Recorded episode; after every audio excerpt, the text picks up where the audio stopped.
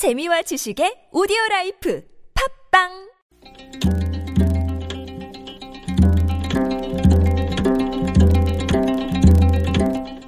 한문학자 장유승의 길에서 만난 고전 중국 고전 포박자에 이런 말이 있습니다. 진 나라에서는 코 없는 사람이 끔찍한 줄 모른다. 진 나라 사람들은 어째서 코 없는 사람이 끔찍한 줄 몰랐던 것일까요? 진 나라는 법과 사상을 채택하여 가혹한 형벌로 백성을 다스린 나라입니다. 비교적 가벼운 범죄를 저지른 사람도 가차없이 코를 잘랐습니다. 이 때문에 코 없는 사람이 너무 많아서 코 없는 사람이 끔찍한 줄도 몰랐다는 것입니다. 포박자에는 이런 말도 있습니다.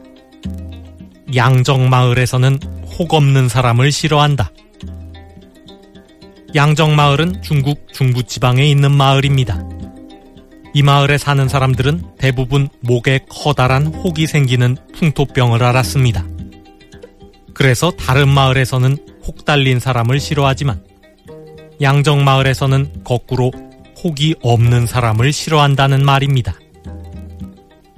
비정상이 만연한 곳에서는 비정상을 자각하지 못하고 정상적인 사람이 오히려 비정상으로 취급을 받습니다.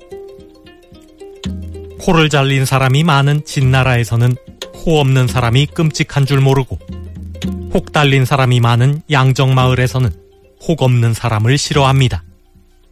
그리고 음주운전이 만연한 대한민국에서는 음주운전이 큰 죄가 되지 않습니다. 심지어 음주운전자가 음주운전을 단속하는 경찰의 총수물망에 오르기도 합니다.